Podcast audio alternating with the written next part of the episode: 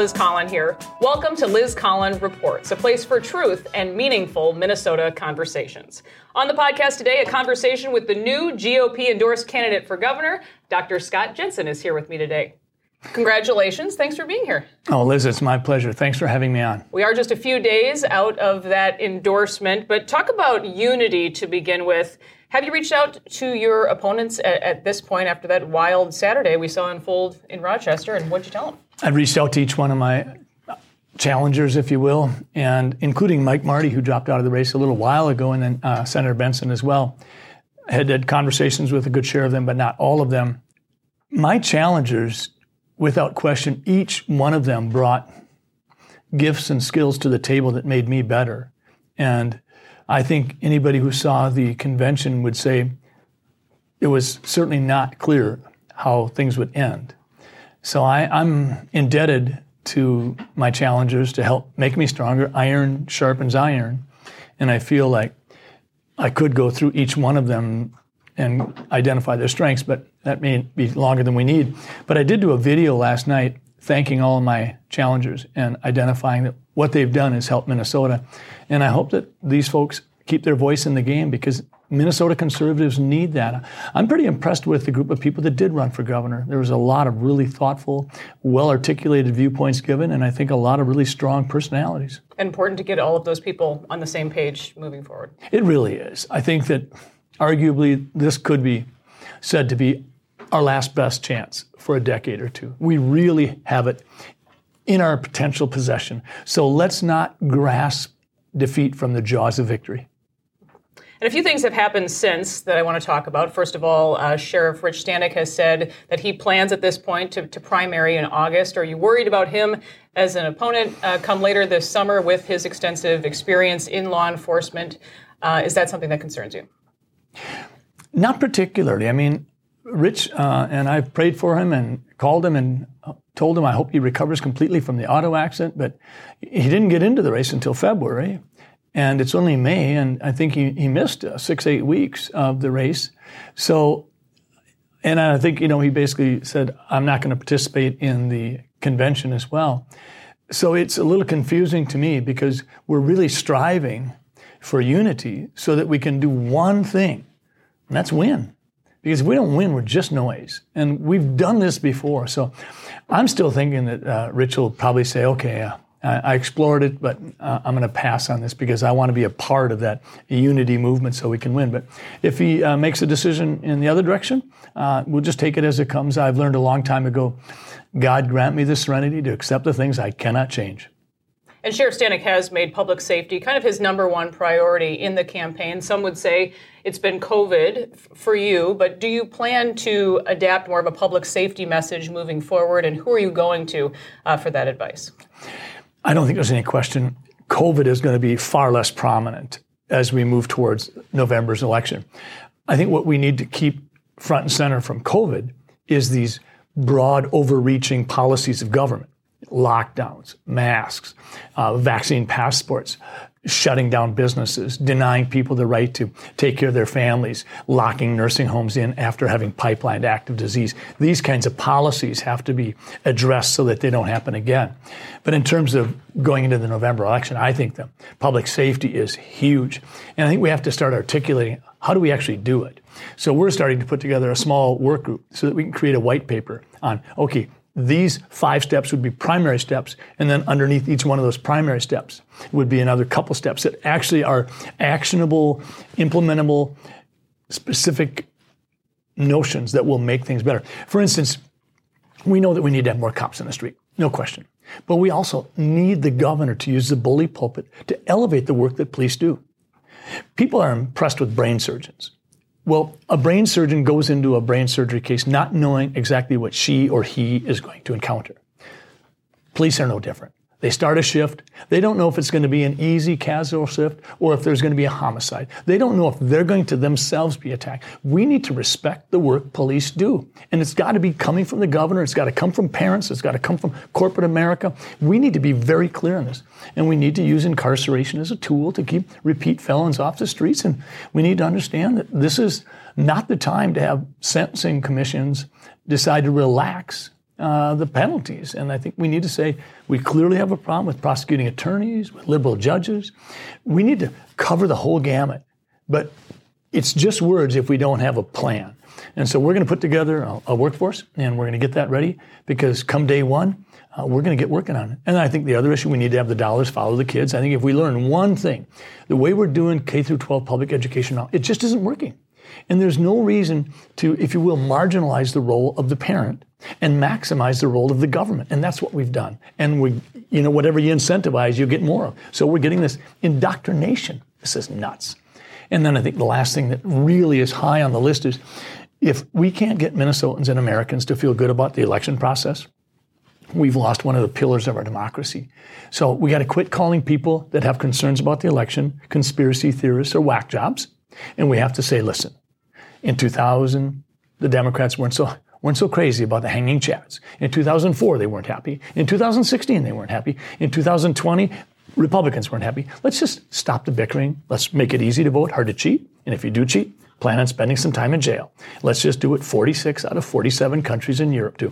Photo ID. You want to vote? Show your photo ID. If you don't have one, we'll buy one for you. You have been very vocal on that voter ID issue, going as far as saying you would like Secretary of State Steve, Steve Simon to be jailed, and your critics have said the, the, the evidence uh, isn't, isn't there. Respond to that. Well, I think that the Star Tribune was the one who did the first article. And if you go back to the original article, what I said was, I think Steve Simon has gotten away with too much for too long under Keith Ellison. And I said, maybe he should look at how he looks in stripes. What I was saying is, if I'm elected governor, there will be accountability. And if I find through FOIA requests for information, email streams, if we find that he knowingly violated his oath of office, without question, there will be accountability. He was slapped down by the Eighth Circuit Court of Appeals when he had unilaterally decided to go around the legislature after he had worked with the legislature in the session of 2020 there was a compromise bill put together by Senator Mary Kiffmeyer, Steve Simon. We voted it through. End of story, right? Nope. As soon as we adjourned, he went to the courts in front of a liberal judge to get more. People should be offended by that. He made rules unilaterally when the Minnesota Constitution makes it very clear that our elections and the processes by which they take place are to be determined by the legislature. He knows that. And he knows exactly what he's doing. And he knows that he's got Walz and he's got Ellison right there covering his back. And I'm just saying, no, you don't get to do this. You know what you did. The Eighth Circuit Court of, Court of Appeals said you don't get to do this. And I'm going to try to make sure that he did not violate his oath of office. If he didn't violate his oath of office, and he, did, he doesn't have anything to worry about. You brought up Keith Ellison there. The race for Attorney General uh, is one that uh, people are watching closely after it's been um, since 19, the 1960s that a Republican ha- has, has been in that office. Will you involve yourself um, with the ongoing saga now with Jim Schultz and, and Doug Wardlow has said that he will not concede um, after the convention this weekend? Will you campaign as a team and uh, you're making that push to for Wardlow to drop out? The endorsed candidates coming from the Minnesota GOP convention have all been endorsed, obviously, and the statewide candidates, uh, Jim Schultz, Kim Crockett, Ryan Wilson, myself, Matt Birk, we definitely will be campaigning some together. In terms of any formal actions coming from our campaign, as much as is possible, we will be trying to avoid anything until after the primaries. We don't want to insinuate ourselves in a place where we don't need to be or perhaps shouldn't be. What we will be doing is campaigning together because we are all endorsed and we feel that as a team, we'd like to get out there and show Minnesotans this is a team that we're putting forward and we'd really like you to pay attention because Liz, I think the best the best campaign season is the one that's transparent and gives the voters a real chance to find out What's the difference between this team of people and this team of people? You at the convention this weekend also said you would commute former Brooklyn Center officer Kim Potter's sentence. How would you do that, and why is that something that's important to you? Two things about that. One is commute is not the same as pardon. Commute is to revise. And I think that I can be quite persuasive. And I know I don't have the unilateral power as governor to do that unilaterally, uh, but you basically have three people that have to decide to do that. And I think that if we ask ourselves the question, is justice being served by locking her up? Or are the streets made more safe by locking her up? I think it would make far more sense to have her, if you will, out of incarceration, perhaps serving her sentence as a champion or an advocate for disadvantaged communities. Maybe she can help us figure out how can we get more police coming from some of these minority communities. We need to ask ourselves, what exactly is Kim Potter doing in jail? She has confessed that she made a terrible mistake. She feels horrible about it. I'm not asking for some undue measure of mercy. I'm just saying, my stars, we make mistakes. When we go to surgery, sometimes we kill patients. We don't intend to. Oftentimes, when we're done with a surgery, if it hasn't gone well, we do the best we can to sew people up, put them back together, put them in the ICU, do everything we can to support them, hope and pray that they make it through. And if they don't, you know what? It's not on the front page of the Star Tribune. And on that note, um, something I have to ask you about kind of on a, personal level, but you invited John Thompson uh, on stage in December at a, at a campaign event. no, was, I did not. Okay. Well, no, it's a. It, I kind of want you to talk about it mm-hmm. because but I didn't, this I'm is a guy gonna, who threatened to burn down my neighborhood mm-hmm. and, and beat me yep. in, in pinata effigy um, and has also obviously had some run-ins with the police as well. But is that is is that something that, that you regret? And no, this is so silly. I mean, I was just badgered. I was told that I didn't support Donald Trump because I welcomed Dr. Jo Jorgensen to Victoria. I was the senator from Carver County, and Dr. Jo Jorgensen, the candidate for the Libertarian Party, was coming to the Victoria Lions Park, and my son is a Victoria Lions and helped build the park. And they said, Would you come and welcome her to Carver County? I said, Welcome her to God's country in a moment. That's part of what a statesman does. So I never met Jo Jorgensen. I went over there. 75 people were there. My wife and I went over there. We said hi to Jo Jorgensen, learned I think that she's from Ohio or something. I got up on a little, some sort of a soapbox, and I said, Welcome, Dr. Jo Jorgensen, to Victoria, Minnesota. Carver County is truly God's country. We have this and we have this. Thank you for throwing your hat in the ring. And that was it. Now, that was supposedly supporting her. That was silly. Same thing happened with John Thompson. A group of black and Somali business people asked if they could do a meet and greet with us on Lake Street. They asked in late October. We said, sure, we'll come down. So the date was set, I think it was early December, Thursday afternoon, 2 o'clock or something. And so we had it on the calendar. And the day before I was supposed to go down there, my wife and I were going to go down, there and walk Lake Street and have pizza and all that kind of jazz. Uh, someone called, I guess my campaign manager called me and said, Scott, um, this group of people have taken the liberty of going ahead and inviting area legislators. Uh, what do you think of that? I said, well, it's their gig, not mine.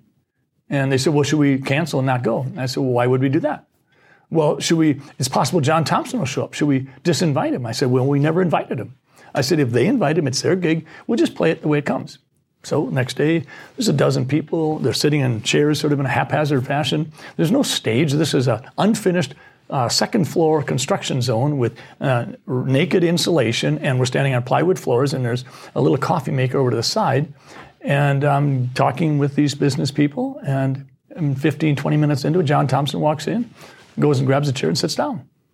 He listens, and for about 15, 20 minutes, I'm answering questions. We're having a conversation with these business folks.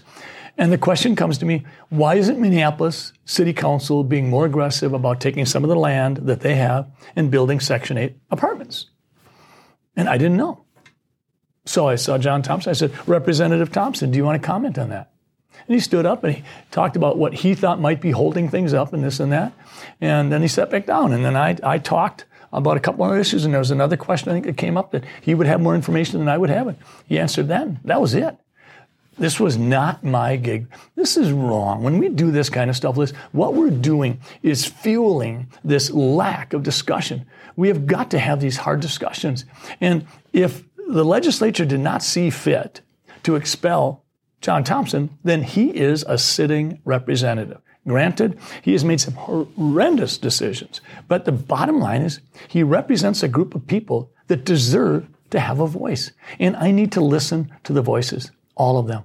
Well, I will say that he's never reached out to have a discussion with me. He went about his messaging uh, a, a, little bit differently. But I did want to ask about you and yeah. ask that uh, from you, and I appreciate the you know the chance to, to give the backstory because that uh, obviously helps. Uh, just breaking kind of this week, we have um, some news about uh, Governor Tim Walz getting four and a half million dollars in one donation alone from the Democratic Governors Association. His coffers now are more than eight million dollars in the race. I think at last check you had uh, more than seven hundred thousand um, back in March, but people, uh, I'm just wondering, is it even possible to compete when you're talking about you know that much money and so much outside money at play in this in this race too? Dr. Is it possible? Absolutely. We're going to take the fight to Tim Walz. He will have five to ten times more money than we have. But I've seen the way Democrats spend money, and I can do more with one dollar than they will with ten. We will be extremely fiscally responsible. We've already demonstrated that. We have a, tr- a tremendous, if you will, uh, fund balance in our account. I know that Tim Walz will have no money, no problems raising money, uh, but I think they will squander it. And I think there are going to be conservatives and variety of organizations coming forward saying we are going to get the message out. Tim Walz cannot buy his way out of the fact that when the chips were on the line, Nobody could find him. 72 hours, Minneapolis burned, which was the triggering event for cities around the nation to burn. Tim Walz froze. And then when he finally responded to the fact that he hadn't put the National Guard on, he threw Jacob Frey under the bus. He called the National Guard a bunch of 19 year old cooks.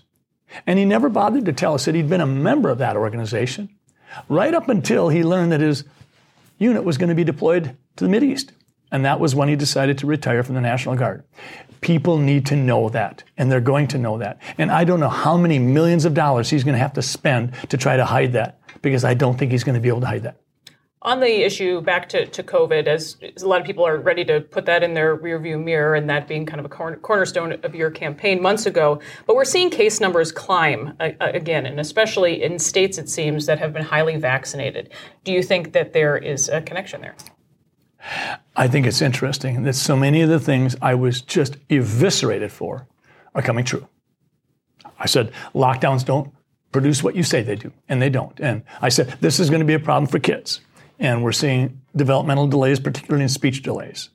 I said that masks do not protect you from getting the disease, and they don't. They might provide some filtration. I said the vaccine program is brand new. We've never used this mRNA technology for this, and there could be problems, and we're seeing problems. It does not stop infectiousness. It does not stop transmission. I said the PCR testing was a problem because we were cycle thresholding at 45, and it's come out. And so what they do, they dropped it down to 26 or 28. Over and over again, I've been accused of being spreading misinformation, and yet everything is sort of coming true. So as we move forward, and we look at where we're at right now. You look at cases, you look at hospitalizations, just as you said, Liz. Arguably, we have more of a problem today with COVID than we did a year ago. And yet we're doing nothing about it. And do you know why? We are treating COVID right now for what it is. It's a respiratory RNA virus outbreak. People die from it. Most people don't. People get hospitalized with it. Most people don't. That's exactly what we deal with every year with influenza. And people have had it. They've said, you know what? Because of the policy responses that we've given to this, we have absolutely fractured our supply chains. We're having people, parents, running around looking for baby formula. We have 75 to 100 dollars coming out of our pocket to fill our gas tank. People are saying we need to reprioritize exactly what we're doing here. I mean, we've got far left people out there that are saying, oh, this is the problem, this is the problem.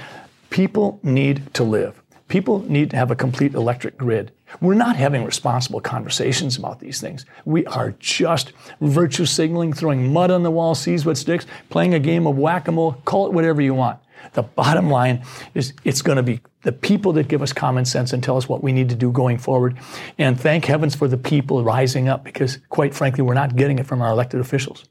Some Minnesota Republicans have criticized you for co sponsoring a, a, gun bill that required universal background checks for gun sales, made it illegal for a gun owner to not report to police if that gun is stolen from them. But this was an issue that was also brought up this past weekend and, and something you apologized for. But is there a, a concern at all that, that you could be labeled a, a flip flopper on some issues? I think I've been labeled so many things. I don't know why you. You've been called I'm, worse. Oh, quack, failed senator, anti-vaxxer. I mean, the list doesn't stop. A lousy putter in my golf game. I mean, a whole thing. Now, I think that there were two bills, and one of them was now to increase the penalties for strawman purchasing, which was that they had a situation in uh, St. Paul, I think, where there was this one woman, eight or nine times, she bought a gun, gave it to her boyfriend, and he was uh, prohibited.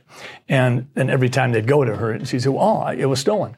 What that law says is if you know it's stolen, you got to report it in 14 days.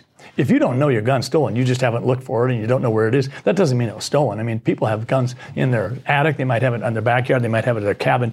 They didn't do anything there. And it wasn't a universal background check, it was looking at the background check system and expanding it. And I said, you know, I'm willing to talk about that if we can have stand your ground added in. And I challenge the Democratic author work with the NRA, work with the Minnesota gun owners. If we could put something together, I said, we might have something. We had a Republican House, a Republican Senate, a Republican Lieutenant Governor. That was the time we should have gotten stand your ground across. It was, a, it was an amateur move on my part. I was a rookie. I thought that I could drive a conversation and get something good done for Second Amendment rights. I was wrong. And um, after about six weeks, I took my name off the bill. And at the convention, I just basically came clean and said, hey, listen, folks, I never did this to undercut your confidence in me protecting your Second Amendment rights. That's on me. I'm sorry. That won't happen again. It was a rookie mistake, and I understand it. I get it. And I think people were receptive to that because, quite frankly, for a year I've been saying we need to pass stand your ground constitutional carry and castle doctrine, and I think we need to do that. I've been a hunter for 30, 40 years. I've got a dozen guns at home, been a member of the NRA. My wife and I both have our permit to carry. How do you think this predicted red wave uh, that is playing out uh, across the country will, will play a part in, in Minnesota? Um, you know, again, the last time a, a governor w- was elected here as a Republican was 2006. It's it, it's been a while. It's really an enticing question because we absolutely have the chance to shoot ourselves in the foot, no pun intended, and and do something foolish and lose. We have got to realize that Tim Walz is a good campaigner. He's affable. He puts on a good show. He knows the issues. We need to have someone go against him that will go nose to nose with him on COVID, on the shutdowns, on the riots, on his policies, on school choice, on CRT. And I think I'm the person that can do that. I can debate well. I'm quick on my feet. I can inject some humor and I will be relentless. And we need to go at him hard and we all need to bring the fight to him because if we don't, if we end up being fighting amidst ourselves, we'll lose. And we're all going to sit there in December saying, "Oh my stars, this is really bad." Let's not let's not let that happen. Let's take it to them. Let's unify. Let's go win. And on that note, it's hard to win a statewide statewide race without winning uh, some independents. What's your plan to, to reach out to them? I think the path is clear. If you want to win, Republicans will not elect a Republican governor. There aren't enough of them. You have to get three groups. You have to get women across Minnesota. And frankly, the Republican Party has not done well in that demographic. We need to do a better job of respectfully elevating those items of concern that women have. Do not shush them, elevate them, talk about them. Second group is we need to go to the minorities and say, what matters to you? And when, when I ask them what matters to me, they say, well, I want to be able to honor my faith. I want freedom. I want less government. Uh, I, I, want to have a family protected. I want to protect the unborn. I want to have a business. I want to dream dreams and go pursue them. Those are the same things you and I want. When we tell the minorities, we are working for the same thing. And when we ask minorities, is your life better today than it was three years ago? Did you come to this country or did your ancestors come to this country so they could end up on an entitlement program generation after generation? They did not. And the third group we need to do is we need to humble ourselves as Republicans and go to the Gen Zs and the, and the millennials and say, listen, we do not want to talk down to you. We need you at the table. We need to appoint a 28 year old commissioner of a department in Minnesota. We need to stop telling them that they have to wait until they're old and stodgy before they can really have a place at the table. If we do those three things, we can absolutely ignite an energy in the conservative movement and we can win. But if we don't do those things, we will lose. You'll find those kids on TikTok. Good work. You guys are doing good work there already. Well, that's the, uh, the reason the other night I was on TikTok doing some moves. The kids like Which moves. I'm not sure if people want to see. I'm, I'm not sure be, either. I'm just going to be honest. But I, I, did get 142 uh, watches. Oh, so. okay. That, that is that is big. But, uh, but Sleepy Eye, Minnesota native. Um, I think it's interesting for, for folks to know on a personal level too. You're still balancing working as a family physician too. I don't actually think you sleep, from what I've gathered. so I was with my uh, general consultant the other night till one in the morning, and I said I got to get to bed, and then I woke up at 5:30. I've always been able to, if I can get four hours, one to five, I'm good. And even when I used to moonlight a lot, if I could get to bed by two in the morning and wake up at 5 a.m., I was good. I've been very, very fortunate to have a lot of energy. I always thought George Bernard Shaw said it well when he said he wants to, at the end of his life, have used everything up in his carcass so that truly his body is ready to be thrown on the dump heap, I think is what he said. And I'm striving to do what George Bernard Shaw talked about. Okay, last pitch. Uh, you can even just do 20 seconds. How will you make Minnesota better? We are going to focus on the one overarching thing the over intrusive nature of government. I think that both right and left sides of the aisle can agree that government shouldn't be the driving controlling force. Parents aren't interested in sharing parenting responsibilities with the government. We are going to downsize government. We're going to right size it. We're going to economize it. And when we do that, I think both Republicans and Democrats can say, yeah, this is the, the path we want to go to. And that's what we're going to do. I'm going to convince them to do that. Uh, Liz, I was in the Senate. I had seven bills in 2019 that I was the chief author on. I got every one of those seven bills passed off the Senate floor. But what was remarkable that every one of those passed unanimously. Every bill I put on the floor in, in 2019, every Democrat voted for me. And it's because I went to them. I told them what I was trying to do, why it would be a good vote for them, and what it would accomplish. And I'm going to continue to do that. We'll have you back. I hope you'll join us again. Thank you, Liz. I appreciate it. Thank you, Dr. Scott Jensen. We appreciate it. And that will do it for this episode of Liz Collin Reports. We'll be back soon to keep meaningful Minnesota conversations going. To stay up to date on Alpha News, sign up for our free daily newsletter on our website and subscribe to our YouTube channel.